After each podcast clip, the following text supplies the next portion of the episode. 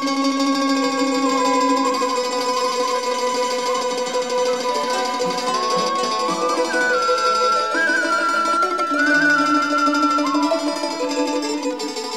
ยุไทย PBS ร่วมกับสถานีวิทยุเสียงสื่อสารมวลชน คณะการสื่อสารมวลชน และสถาบันวิจัยสังคม มหาวิทยาลัยเชียงใหม่ เสนอสารคดีชุด วิถีชาติพันธุ์ไทยในล้านนา ลื้อหรือไทยลื้อ เป็นกลุ่มชนที่จัดอยู่ในกลุ่มชาติพันธุ์ไทยลื้อหรือไต นับถือศาสนาพุทธ มีประเพณีและวัฒนธรรมที่โดดเด่น และเป็นอัตลักษณ์ของกลุ่มได้แก่ ภาษา การแต่งกาย ความเชื่อ วิถีการดำเนินชีวิตและประเพณีสำคัญ ชาวลื้อมีประวัติศาสตร์การอพยพมาจากแคว้น 12 ปันนา ประเทศจีน มีวิธีการดำเนินชีวิตอยู่ใกล้ชิดกับธรรมชาติ นิยมตั้งบ้านเรือนอยู่ตามที่ราบลุ่มริมแม่น้ำ มีการอพยพเมื่อครั้งเกิดสงคราม เพราะถูกกดดันจากจีนและความยากจน พบว่ามีการกระจายตัวอยู่ในรัฐฉาน ประเทศพม่า ในพื้นที่ภาคเหนือของไทยคือ พะเยา เชียงราย เชียงใหม่ แพร่ น่าน ลำปาง และลำพูน และภาคเหนือของประเทศลาว การศึกษาเกี่ยวกับกลุ่มชาติพันธุ์ลื้อในประเทศไทยมีค่อนข้างน้อย และส่วนใหญ่เป็นการศึกษาในมุมของประวัติศาสตร์ และวิธีการดำเนินชีวิต ในด้านความสัมพันธ์ของกลุ่มชาติพันธุ์ลื้อนั้น ดรวิชุรดามาตันบุญ หัวหน้าศูนย์เรียนรู้กลุ่มชาติพันธุ์ไทยในล้านนา สถาบันวิจัยสังคม มหาวิทยาลัยเชียงใหม่ และทีมงาน ได้ลงพื้นที่เก็บข้อมูลวิจัย และพยายามอธิบายการยึดโยงความสัมพันธ์ของกลุ่มคนลื้อในแต่ละพื้นที่ได้แก่ จีน ลาว และไทย เพื่อเป็นจุดเริ่มต้นของการศึกษาในวงกว้างมากขึ้น โดยพบว่า จากประวัติศาสตร์การอพยพของชาติพันธุ์ลื้อที่มาจากแคว้น 12 ปันนาประเทศจีน ได้มีการอพยพย้ายถิ่นไปในเขตอนุภูมิภาคลุ่มน้ำโขงตอนบน กระจายอยู่ใน 4 ประเทศ คือประเทศไทย ประเทศลาว ประเทศเวียดนาม และประเทศพม่า โดยแบ่งออกเป็น 4 กลุ่มดังนี้ 1. กลุ่มลื้อในภาคเหนือตอนบนของประเทศไทย บริเวณจังหวัดเชียงราย พะเยา แพร่ น่าน ลำปาง ลำพูน และเชียงใหม่ 2. กลุ่มลื้อในประเทศลาวที่เมืองสิงห์และเมืองหลวงน้ำทา ลุ่มน้ำแบง มีเมืองแบง เมืองหุน เมืองอู่ใต้ เมืองอู่เหนือ เมืองงายเหนือ เมืองงายใต้ เมืองน้ำบาก เมืองหลวงพระบาง 3. กลุ่มลื้อในประเทศเวียดนามบริเวณเมืองบีลู และบริเวณฝั่งตะวันตกของแม่น้ำดำและ 4. กลุ่มลื้อในสาธารณรัฐแห่งสหภาพเมียนมา บริเวณเมืองเชียงตุง เมืองยอง เมืองลา ซึ่งมีเส้นทางการอพยพเคลื่อนย้ายถิ่นที่อยู่อาศัย ตามแม่น้ำที่สำคัญสำคัญ จากที่อาศัยเดิมในแคว้น 12 ปันนา เมืองเชียงหุ่ง หรือเชียงรุ่ง มณฑลยูนนาน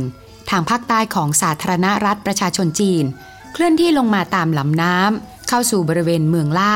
ทางใต้ของมณฑลยูนนานประเทศจีน ซึ่งเป็นเมืองที่มีพรมแดนติดต่อกับสาธารณรัฐประชาธิปไตยประชาชนลาว อพยพเข้าสู่เมืองสิงห์และเมืองหลวงน้ำทา สร้างชุมชนชาวลื้อที่มีเมืองหลวงน้ำทา ซึ่งเมืองหลวงน้ำทาเป็นศูนย์รวมกลุ่มลื้อที่อพยพตามแม่น้ำทา โดยแบ่งออกเป็นสองกลุ่มใหญ่ คือกลุ่มลื้อที่ใช้เส้นทางแม่น้ำโขง ได้อพยพลงมาทางตอนใต้ เข้าสู่ประเทศไทยที่อำเภอเชียงของ อีกกลุ่มหนึ่ง อพยพโดยใช้เส้นทางแม่น้ำอู่ ตั้งหลักแหล่งอยู่บริเวณลุ่มน้ำอู่ บริเวณแขวงน้ำบากในปัจจุบัน ประวัติศาสตร์การอพยพของอชาติพันธุ์ไทยลื้อในประเทศไทยนะคะตาม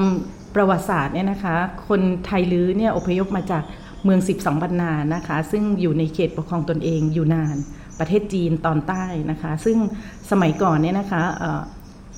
12บรรนาเนี่ย มีการปกครองภายใต้ระบอบกษัตริย์นะคะมานานประมาณ 790 ปีกว่านะคะ ซึ่ง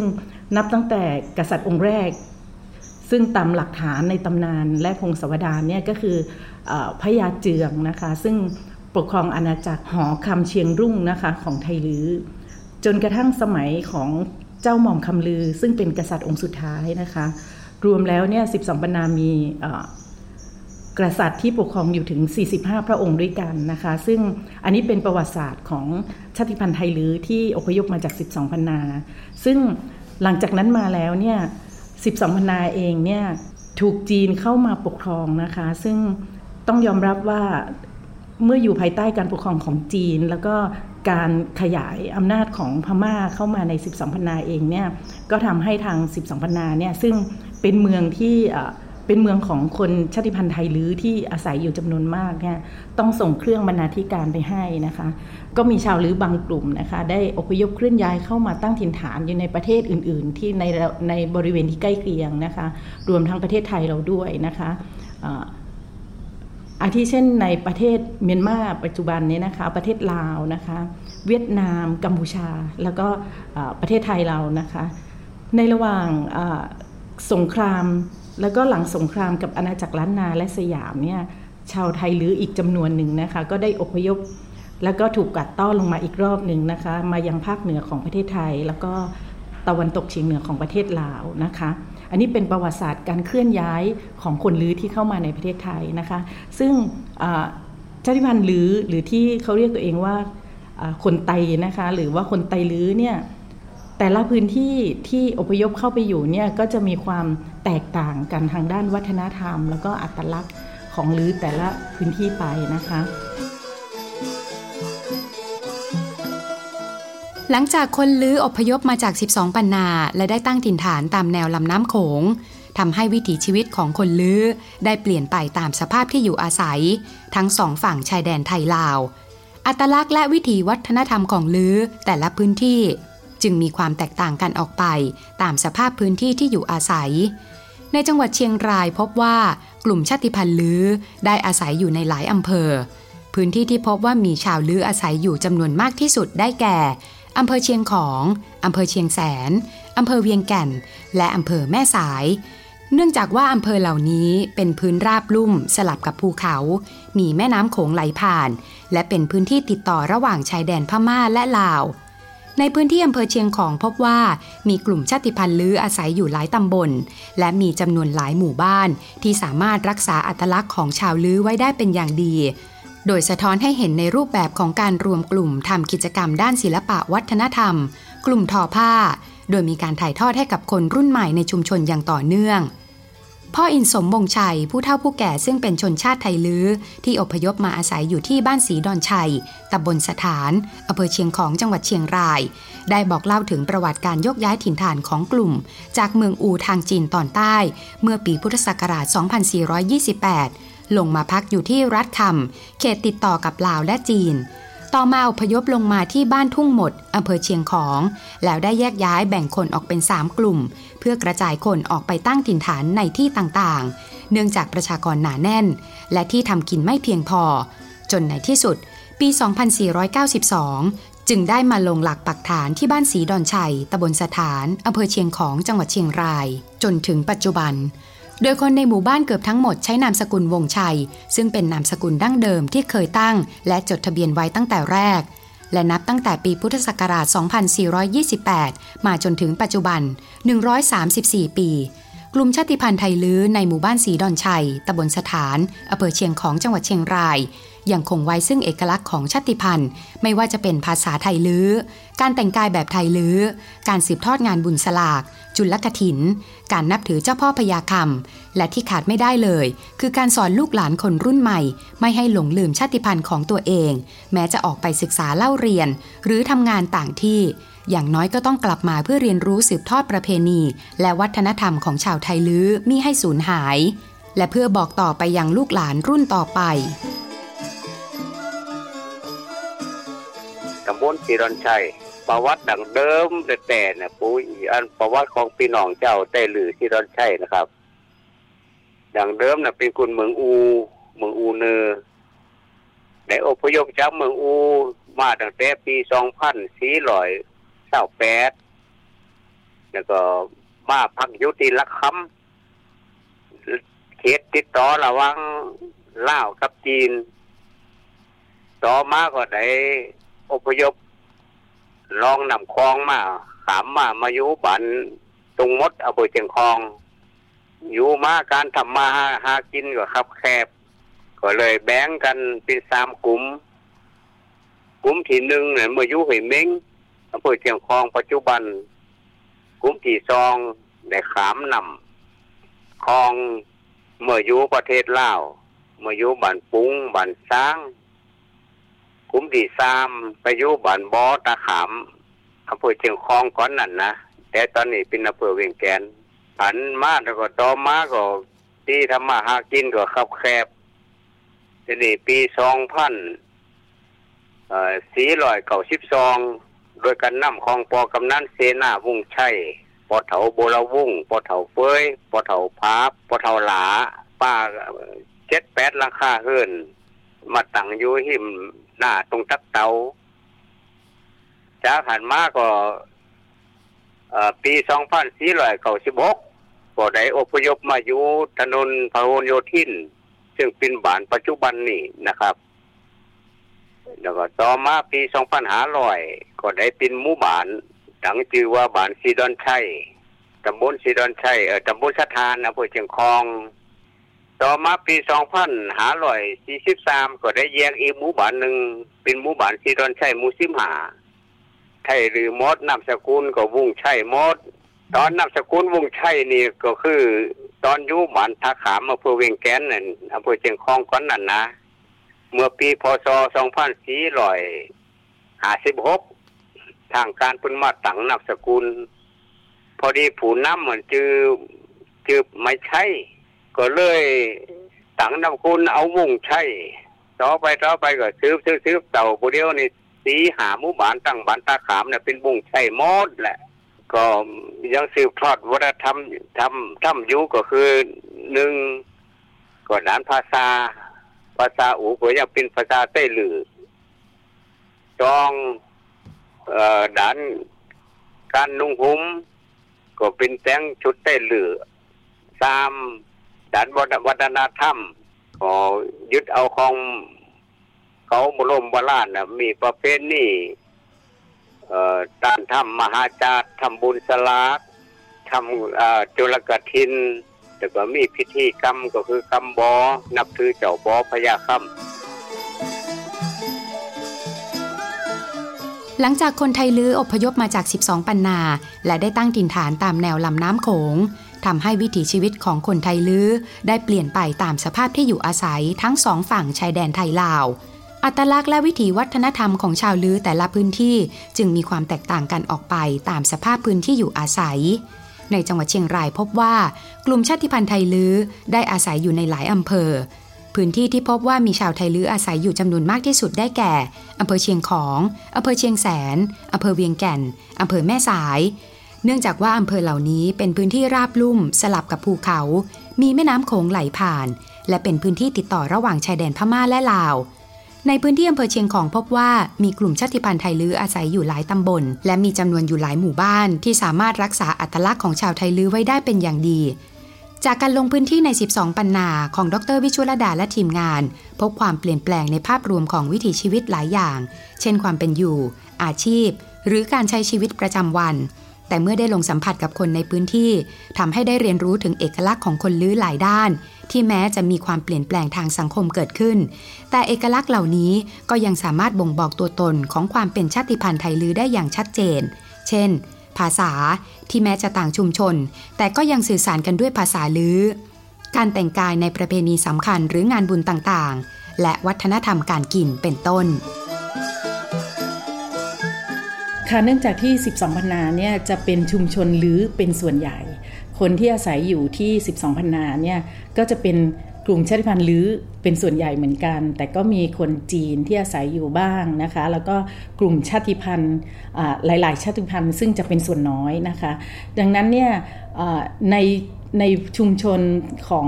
ลื้อเองเนี่ยสิ่งที่เขาที่เราจะเห็นเป็นเอกลักษณ์ชัดเจนเนี่ยก็คือจะเป็นเรื่องของภาษา ยังคุยกันในชีวิตประจำวันด้วยภาษาลื้อนะคะ มีการติดต่ออกับญาติมิตรในเรื่องของการค้าขาย เรื่องของการทำอาชีพก็ยังคงใช้ภาษาลื้ออยู่ ยกเว้นที่เป็นภาษาที่เป็นทางการ การแต่งกายของพี่น้องหรือที่ 12พนานะคะ ด้วยวิถีวัฒนธรรมที่มีการเปลี่ยนแปลงไปแล้วเนี่ยหากเราเข้าไปเยี่ยมเยียนที่ 12พนาเนี่ยโอกาสที่เราจะเห็นคนแต่งชุดด้วย ชุดลื้อเองเนี่ยอาจจะน้อยนะคะ แต่ว่าในโอกาสสำคัญสำคัญ เช่น การทำบุญนะคะ การขึ้นบ้านใหม่ งานแต่งงาน หรืองานสงกรานเราจะเห็นพี่น้องหรือที่นี่แต่งชุดด้วยชาติพันธุ์หรืออย่างสวยงาม แล้วก็มีสีสันนะคะในชีวิตประจำวันเนี่ยจะเห็นว่าหากมีการแต่งกายด้วยชุดหรือเนี่ยก็จะได้รับอิทธิพลจากการแต่งกายแบบเมียนมานะคะ ด้วยเรื่องของ พื้นที่ที่อยู่ใกล้ชิดกันนะคะ แล้วก็ได้รับอิทธิพลจากชุดของอคนจีนนะคะ ก็จะออกในแนวของการแต่งกายด้วยชุดลื้อ แต่ว่าใช้ผ้าของเมียนมานะคะ แล้วก็มีบาง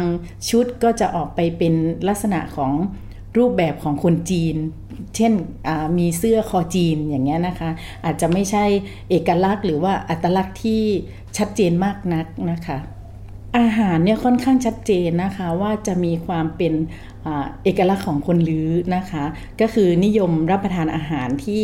มาจากธรรมชาติ ถึงแม้ว่าจะมีความเจริญในเรื่องของความเป็นอยู่แล้วเนี่ยนะคะ เน้นรับประทานอาหารผักที่เป็นผักตามธรรมชาติ เช่นหน่อไม้ น้ำพริกผักลวกนะคะ มีปลาแอบนะคะ ที่เราไปเราก็ได้รับประทานด้วย พี่น้องหรือที่นู่นทำให้ทานนะคะ ก็จะคล้ายๆกับบ้านเราเหมือนกัน แต่บางมื้อก็จะมีการรับประทานอาหารจีนนะคะ ด้วยอยู่ในพื้นที่อยู่ในประเทศจีนด้วย ก็ได้รับอิทธิพลเรื่องของอาหาร แต่ในในเรื่องของการรับประทานในครัวเรือนเนี่ยนะคะ ส่วนใหญ่ก็รับประทานอาหารตามธรรมชาติ เป็นอาหารที่บ่งบอกถึงความเป็นคนลื้อนะคะ ระยะเวลาการอพยพเข้ามายังประเทศสาธารณรัฐประชาธิปไตยประชาชนลาว และประเทศไทยของลื้อ มีระยะเวลาที่ยาวนานกว่า 400 ปีทำให้เห็นว่า แม้ชาวลื้อมีการอพยพมาอยู่ร่วมกับกลุ่มชนที่มีวัฒนธรรมแตกต่างกัน แต่คนลื้อก็ยังสามารถรักษาวัฒนธรรมของตนเองไว้อย่างเหนียวแน่น มีเอกลักษณ์ที่โดดเด่นของคนลื้อที่ยังคงรักษาไว้ได้แก่ การแต่งกาย อาหาร ภาษา วรรณกรรม สถาปัตยกรรม ประเพณี และความเชื่อทางศาสนา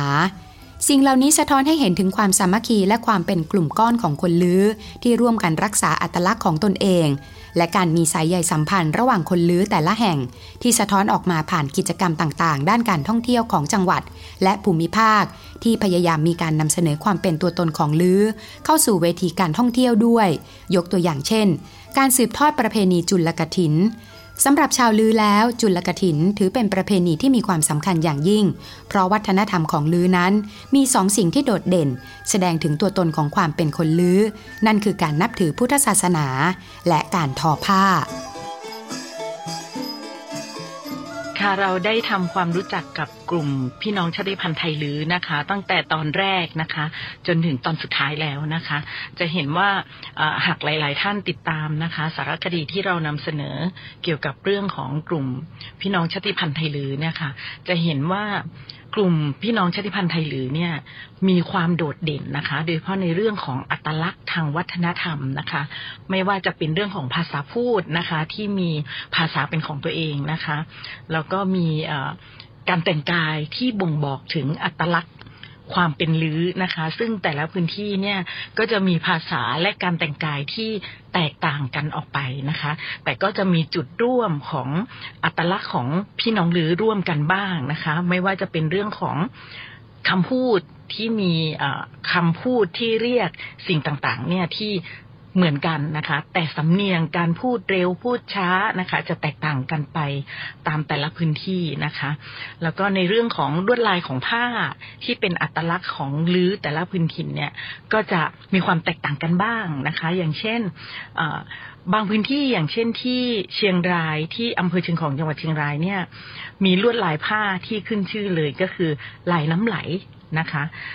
บางแห่งก็จะมีลวดลายที่เป็นเอกลักษณ์ของพื้นถิ่น เช่น ลายดอกหน่วยตาไก่อย่างเงี้ยนะคะ ก็บางพื้นที่ก็จะมีลวดลาย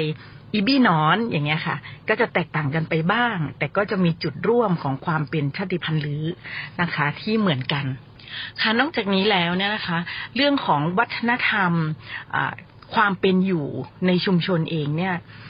จะเห็นว่าหลาย ๆ สิ่งในชุมชนลื้อหลาย ๆ อย่างในชุมชนลื้อเนี่ย เป็นปัจจัยที่ทำให้กลุ่มคนลื้อนะคะ ที่อยู่ในชุมชนเดียวกันน่ะ มีความรักแล้วก็มีความสามัคคีกัน ยกตัวอย่างอย่างเช่นเรื่องของการมี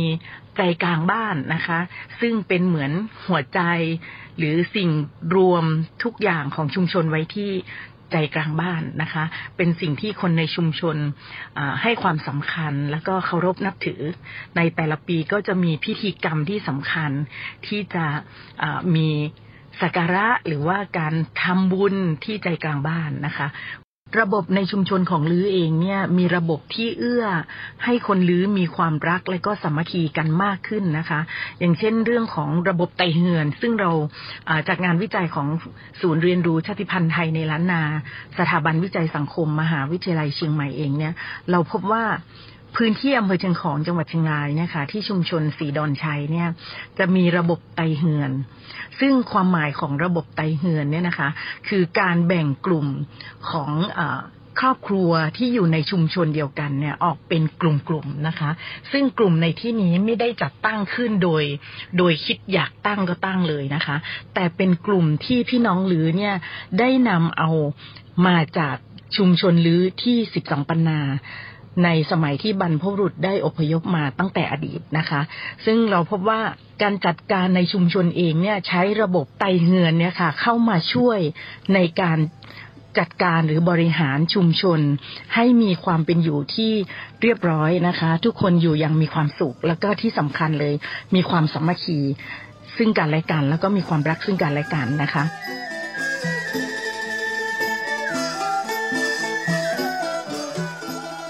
คนลือนิยมตั้งบ้านเรือนริมน้ำและรักธรรมชาติ แต่ในมุมหนึ่ง คนลือกลับเป็นกลุ่มคนที่ขยันค้าขาย โดยเฉพาะในบริบทพื้นที่ชายแดน เช่น ที่อำเภอเชียงของจังหวัดเชียงราย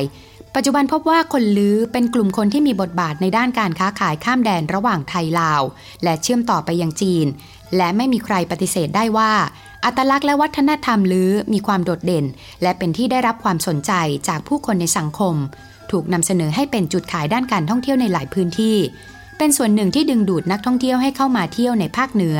ตามนโยบายการส่งเสริมการท่องเที่ยวของรัฐบาล โดยเฉพาะการส่งเสริมหมู่บ้านโอท็อปนวัดวิถี และการส่งเสริมชุมชนท่องเที่ยวใกล้เคียง ช่วยสร้างงานและสร้างรายได้ให้กับคนในชุมชนลื้อและพื้นที่ใกล้เคียง ในขณะที่ความพัฒนาด้านต่างๆ เข้ามาในชุมชนอยู่เป็นระยะ โจทย์สำคัญคือ คงต้องย้อนกลับมาดูว่าจะทำอย่างไร ให้กลุ่มชาติพันธุ์ต่างๆ กลับมาช่วยให้ชุมชนเป็นชุมชนที่มีอัตลักษณ์โดดเด่น และเป็นชุมชนที่น่าสนใจ และมีรายได้เข้าสู่ชุมชน สามารถดำรงวิถีความเป็นชาติพันธุ์ของตนเอง ให้ขับเคลื่อนควบคู่ไปกับการพัฒนาอย่างเหมาะสม